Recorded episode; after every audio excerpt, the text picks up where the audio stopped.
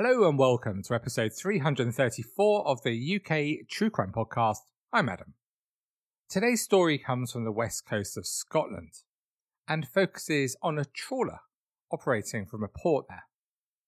Now, our women and men who go to sea know that the job of fishing offshore can be a dangerous one due to the nature of the work. But this crew could not have foreseen the additional danger that we examine in this story today. Last week, I spoke to you about one of my favourite true crime podcasts, The Troubles, hosted by all round top man Oisin, who I spent a lot of time with in Glasgow last year. With all the recent news around the Good Friday Agreement in his latest episode, Oisin gives a really simple to understand explanation of what this agreement was all about and why it came about. I also listened to an older episode this week of his about a man called Dessie O'Hare. Remember him? He was a paramilitary who played a role in one of Ireland's most notorious kidnappings. Take a listen to the Troubles podcast. It really is a great listen. Okay, so let's set some context for today's story with our guest the month and year game. At number three in the UK music charts was one time true crime podcaster, seriously, Vanilla Ice with Ice Ice Baby. Now, if I recall correctly, in a par- in a parallel universe, he did release a true crime podcast about racehorse Shergar. Check it out. At number one in the US charts, it was Mariah Carey with It Takes Time. And in Australia, top of the album charts was The Voice, John Farnham with Chain Reaction. In the news this month, Mary Robinson was elected President of Ireland, the first female to hold that position. Christmas favourite, Home Alone starring Macaulay Culkin premiered. And in the New Zealand seaside town of Aramoana, 13 people were shot dead in the Aramoana massacre. Pop duo Milli Vanilli were stripped of their Grammy Award after it was learned they did not sing on their award winning Girl You Know It's True album. Now, named singers not actually singing the songs. Who'd have thought it? This month saw Margaret Thatcher announcing her resignation as British Prime Minister. I remember it well. I was at Loftus Road queuing to watch the mighty Leeds United play QPR. And finally, this month saw the death of Roald Dahl. So, did you guess the month and year? It was, of course, November 1990. Maybe next week, huh? Okay, so on to today's story. Carradale is a village on the east coast of Kintyre, off the west coast of Scotland, and looking out over the west coast of the Isle of Arran across the Firth of Clyde. As the crow flies, it's about 80 miles west of Glasgow, but by road the trip is about 130 miles and takes over three hours. The harbour at Carradale is sheltered and very picturesque, looking out at the deep waters of Kibrannan Sound and then the towering mountains of Arran just a couple of miles away. It is a beautiful, peaceful spot, and if you look carefully, you'll see a small memorial plaque on the harbour wall commemorating the crew of the FV Antares, who lost their lives in November 1990. The Antares was a small trawler, 50 foot, made mostly of wood that was built in Aberdeenshire in the 60s. It could be used for a variety of commercial fishing activities, but when we joined the story, it was being used to catch fish that live in mid-water, such as herring and mackerel. The skipper and owner of the boat was 33 year old Jamie Russell, he was known locally as Hurricane Jake because he was always the last boat back to port in stormy weather. He was a very experienced fisherman, entering the fishing industry on leaving school, and after a brief time away, working in the industry again from 1977. He bought his first boat in 1980 and purchased the Antares in 1987. With him was a crew of three trusted men 24 year old Barry Martindale, who had worked on the Antares since Jamie Russell had bought her, 20 year old Dougal Campbell, who had worked in the fishing industry since leaving school, and 29 year old Stuart Campbell, who'd been a member of the Antares crew since April 1990. On this trip, the Antares had been fishing the Clyde for a number of days, returning to the Scottish mainland, the town of Largs, every day to unload the day's catch. On the 21st of November, the Antares left Largs at about 5:30 p.m. and headed to a nearby area of deep water known as the Arran Trench for a long period of fishing which would last throughout the night. When they were there, there were two other local fishing boats operating in the same area that night Heroine and Hercules 2. The weather was perfect for fishing with light variable winds, excellent visibility of almost 10 miles, and a calm sea. The sea temperature was about 11 degrees, and the air temperature over the water 6 degrees, with very weak currents in the area. Make no mistake, it was still cold for the men on board, as they released their nets over the side and began trawling. Once the tow of the nets had begun, Jamie Russell, the skipper, had a VHF radio conversation with the skipper of the Heroine. During this conversation, Jamie told how he planned to tow north, and when he turned at the northerly end of the tow, he was going below and one of the crew would be taking over. This was a standard conversation, and once it was finished, the three trawlers continued to fish, not speaking any further. Then just before 10:30 p.m., a crew member on the Antares made his usual telephone call home to his wife and confirmed to her that they were fishing at what he described as the back of Arran and that all was well with the boat and the crew. This is the last that anyone would ever hear from the crew of the Antares. Also in the Firth of Clyde that evening was the Royal Navy's submarine HMS Trenchant. At 85 metres long and usually manned by a crew of around 120, this vessel was taking part in the submarine command course, more commonly known as the Perisher.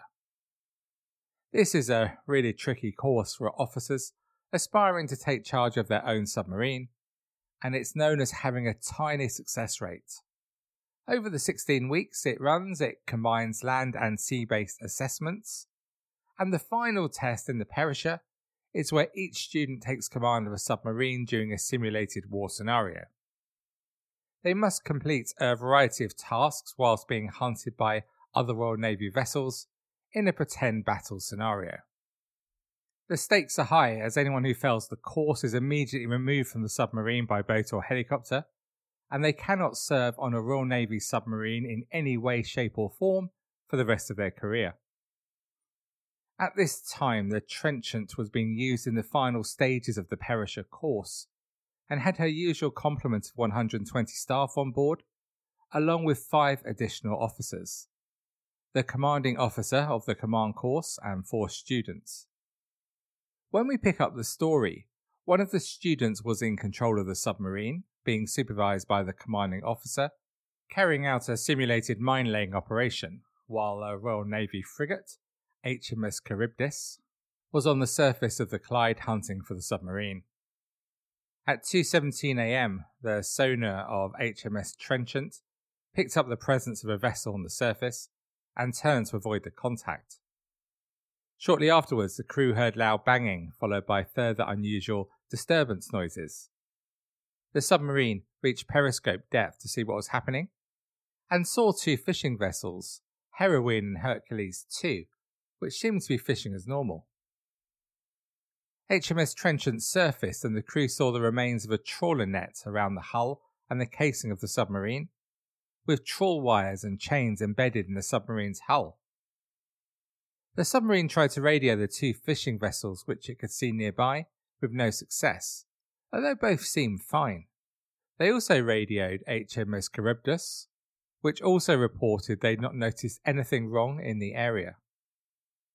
The submarine command assumed they had collided with the trawl nets of one of the two fishing vessels and radioed their home base of Faslane to explain about the incident, but to clarify that no harm had been caused.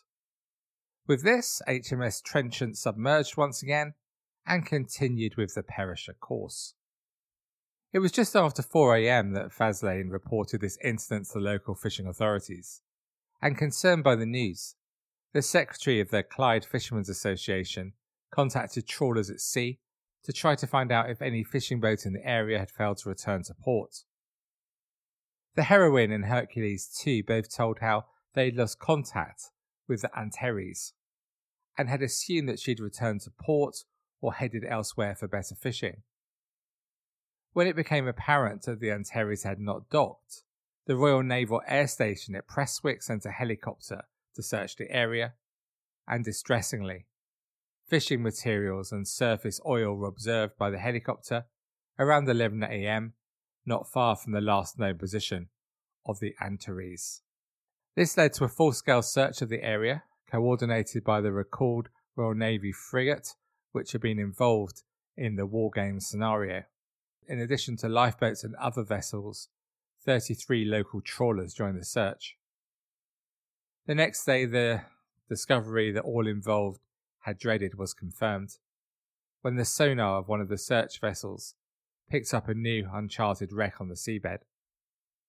This was quickly confirmed to be the wreck of the Antares, lying in 150 metres of water. The Antares was raised from the seabed on the 10th of December 1990 by the Ministry of Defence, and three of the fishermen's bodies were recovered.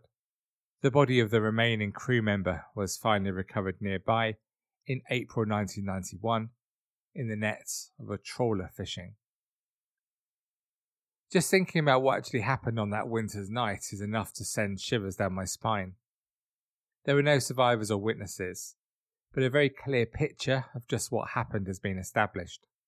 The nets from the Antares were 30 metres long by 100 metres wide and were set at a depth of 60 metres.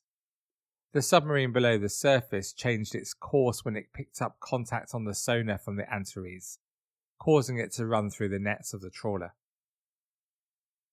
The fishermen would not have realised anything was wrong until their vessel suddenly and violently capsized and then turned upside down in the water, being dragged under the surface until the trawl wires snapped. Upside down under the water, the Antares would have rapidly filled with water and then sunk. This would all have happened incredibly quickly. The official report into the investigation noted that the banging noises heard by the crew of HMS Trenchant was the initial contact between the submarine and the trawl net, while the disturbance noises picked up later by the submarine were likely to have been the sound of the Antares sinking to the seabed. Without going into the detail, it is likely the crew were not able to escape from the stricken trawler until she was well on her way to the bottom.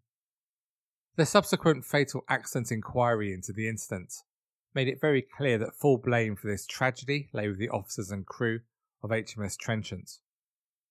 What happened that night was a result of human error, including a complete failure by the crew of HMS Trenchant to follow the instructions of the flag officer's submarines contained in a guidance booklet on fishing vessel avoidance.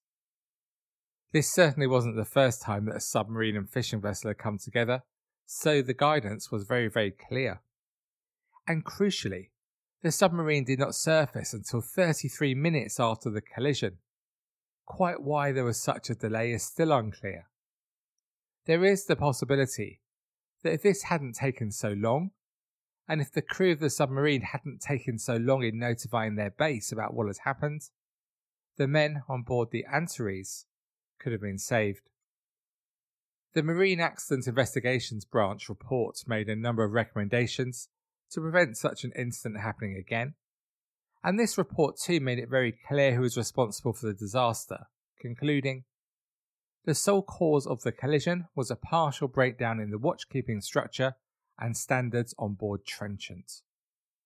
This was due to the fact that the crew of the submarine were so engrossed in tracking the positioning and activities of the HMS frigate, and this led to a lack of attention being paid to the civilian vessels which were in the area at the time. So, why were there no criminal proceedings against anyone on the submarine in this case, you might well ask? Many others have asked the same question. Following the tragedy, it was incredibly difficult for the families to get any answers, with the depressingly unsurprising secrecy card being played by the Navy, as well as at one stage the families just being told it was a freak accident. It wasn't. It clearly wasn't. And it is clear that certain individuals should have been in the dock in a court of law. But the Royal Navy and British government were very slow in responding throughout the aftermath of the disaster. Eventually, a year later, the Crown Office decided that no naval personnel involved in the sinking would face legal action. No reasons for the decision were given. A Ministry of Defence spokesman added that the Commander in Chief of the fleet was considering whether to take disciplinary action against the men. And in June 1992, one man was court martialed on six counts of negligence. Submariner Lieutenant Commander Peter McDonnell, one of the students on the Perisher course, was found guilty on three charges and severely reprimanded. The charges were failing to realise how close the trawler was to the trenchant, allowing the Antares to stay on a collision course without verifying its range, and being unaware of the presence of a second trawler. George Foulkes, the local MP, and families of those who had lost their lives, expressed anger at the outcome of the court martial and Armed Forces Minister Archie Hamilton's decision not to take further disciplinary action, as they believed that a student officer under training, McDonnell, had been made a scapegoat by the Navy. They pointed out there'd been others on board with far more experience, why weren't they being held to account? And Robert Hind, the solicitor representing the youngest victim of the tragedy, 20 year old Dougal Campbell, said, the decision by the Royal Navy confirms that Lieutenant Commander McDonnell was a scapegoat. At the court martial, we were told he made errors in underwater navigation techniques, and that these errors, for which he was court martialed, did not contribute to the loss of the Antares. At that stage, the families asked a legitimate question. If his errors did not contribute to the loss of the Antares, whose did? Today we are still asking the same question. Effectively, no one is being held responsible for the loss of the Antares. And unfortunately, going forward now to the present day, what is it now? It's uh, April 2023. Nobody was ever held accountable. I'm sure, like me, you can feel the deep frustration felt by the friends and families of those who lost their lives that nobody faced trial. Both the fatal accident inquiry and the marine accident investigation into the sinking made a series of recommendations, including that immediate action should be taken to establish a separation zone of at least 3,000 yards between dive submarines and vessels engaged in fishing, and that submarine warfare exercises should be moved to more remote areas of the Firth of Clyde and segregated completely from fishing interests. The Royal Navy accepted the recommendations. But has this really helped? The issue for the Navy and Clyde's trawler fleet is that the deep water trenches, running in a horseshoe around the Isle of Arran from the north, are ideal both for submarine activity and for fishing. The sinking of the Antares proved that it is a fatal combination. There is lots of speculation that submarines have been responsible for other incidents involving fishing vessels, and there are still near misses. Some are certain that some of these incidents have been the result of a coming together of submarines and fishing boats, although the government and navy deny involvement. But as we have seen today, they are very unwilling to admit to any errors, so many doubt their statements. Let's pick just one of these a case from Cornwall. In February 1991, a trawler left port for what was supposed to be a routine fishing trip for scallops. After having heard nothing from the Pescado since it departed on February the 25th, a search began for the ship on the 5th of March. This ship was eventually found at the bottom of the ocean, with all six of the crew tragically losing their lives. The Marine Accident Investigation Branch in 1988 said that the boat sank as a result of inexperienced crew and faulty equipment. But many didn't believe this. The owner believed from the dent on the hull of the trawler and the black marks that he found there that it had been clearly hit by a submarine.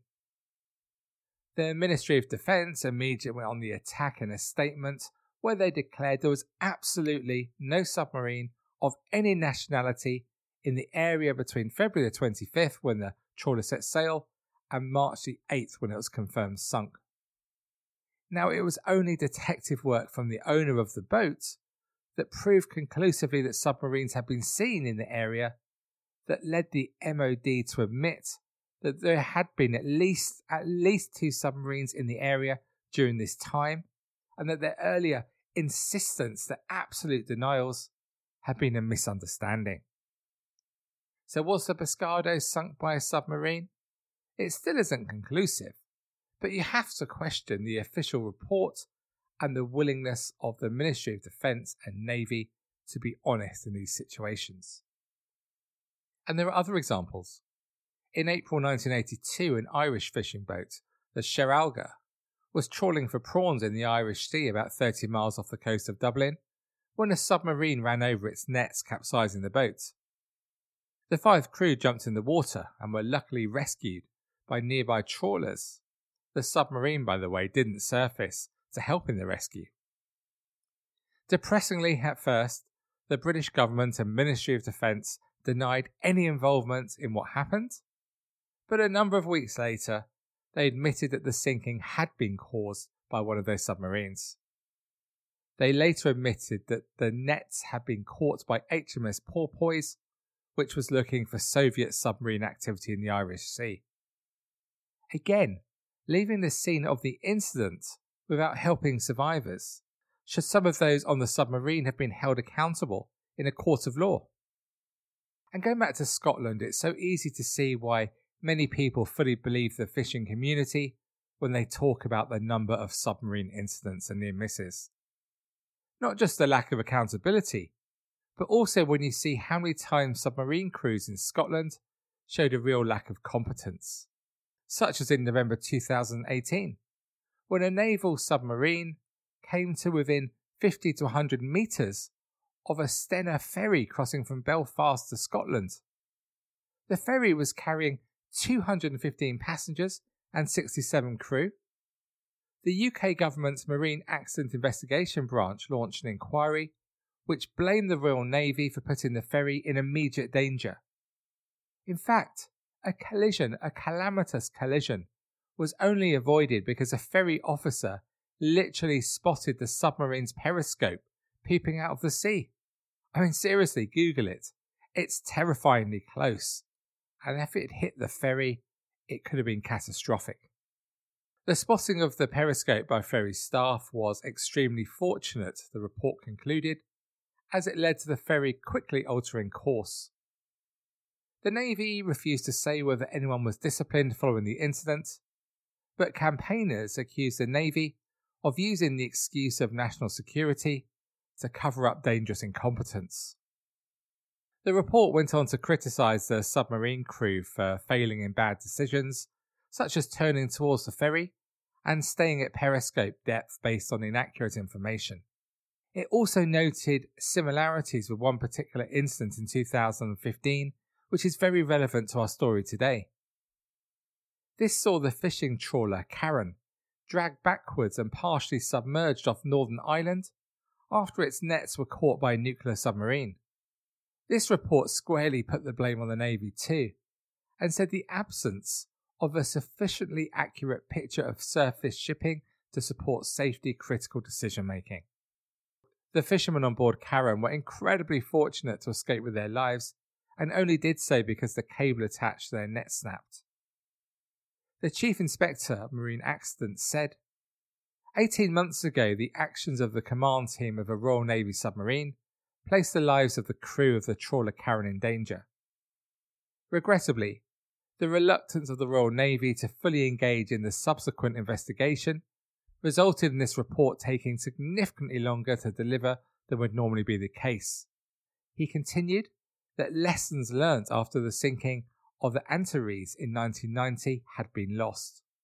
As a result, it's now important that the Royal Navy reviews its procedures and training for the safe conduct of dive submarine operations in the same vicinity as vessels engaging in fishing. By its actions, the Royal Navy also needs to rebuild trust with the fishing industry. In response, the Navy spokesperson said, We've expressed our regret and remain sorry for the incident and delay in confirming our involvement.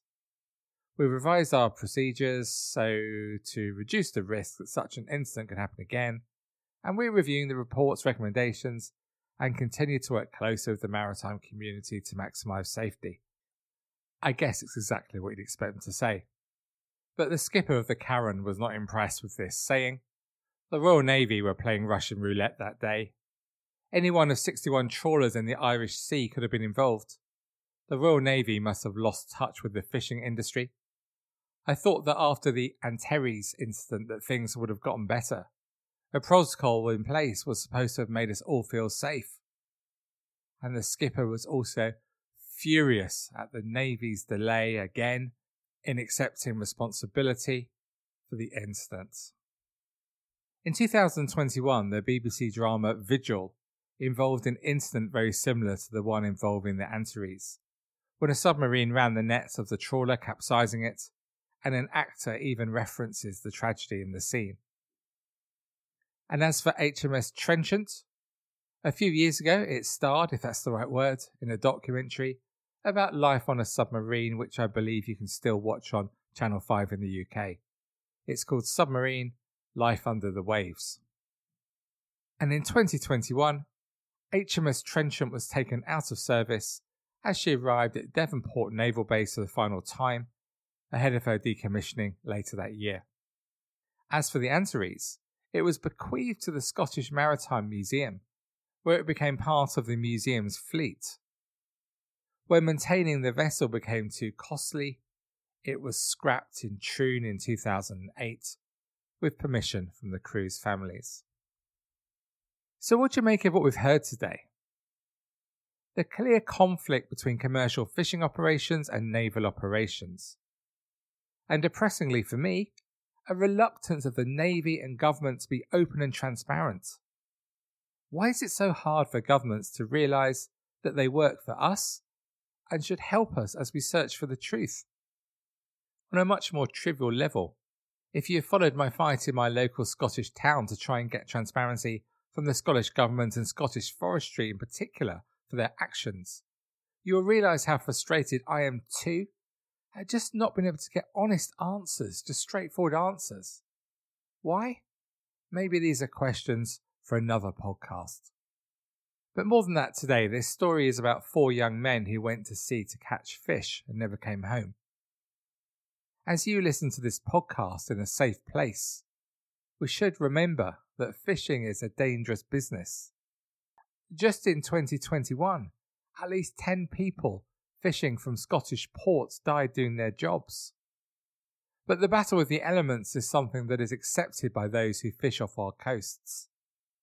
Dealing with submarines being incompetently managed as they are more interested in playing war games than civilian safety is something quite different altogether. Thank you so much for taking the time to listen to this episode of the UK True Crime Podcast. To discuss this episode and any other aspect of UK True Crime, please join the 90,000 of us at our Facebook group who discuss UK True Crime 24 hours a day, 7 days a week and to support the show at Patreon, and why wouldn't you?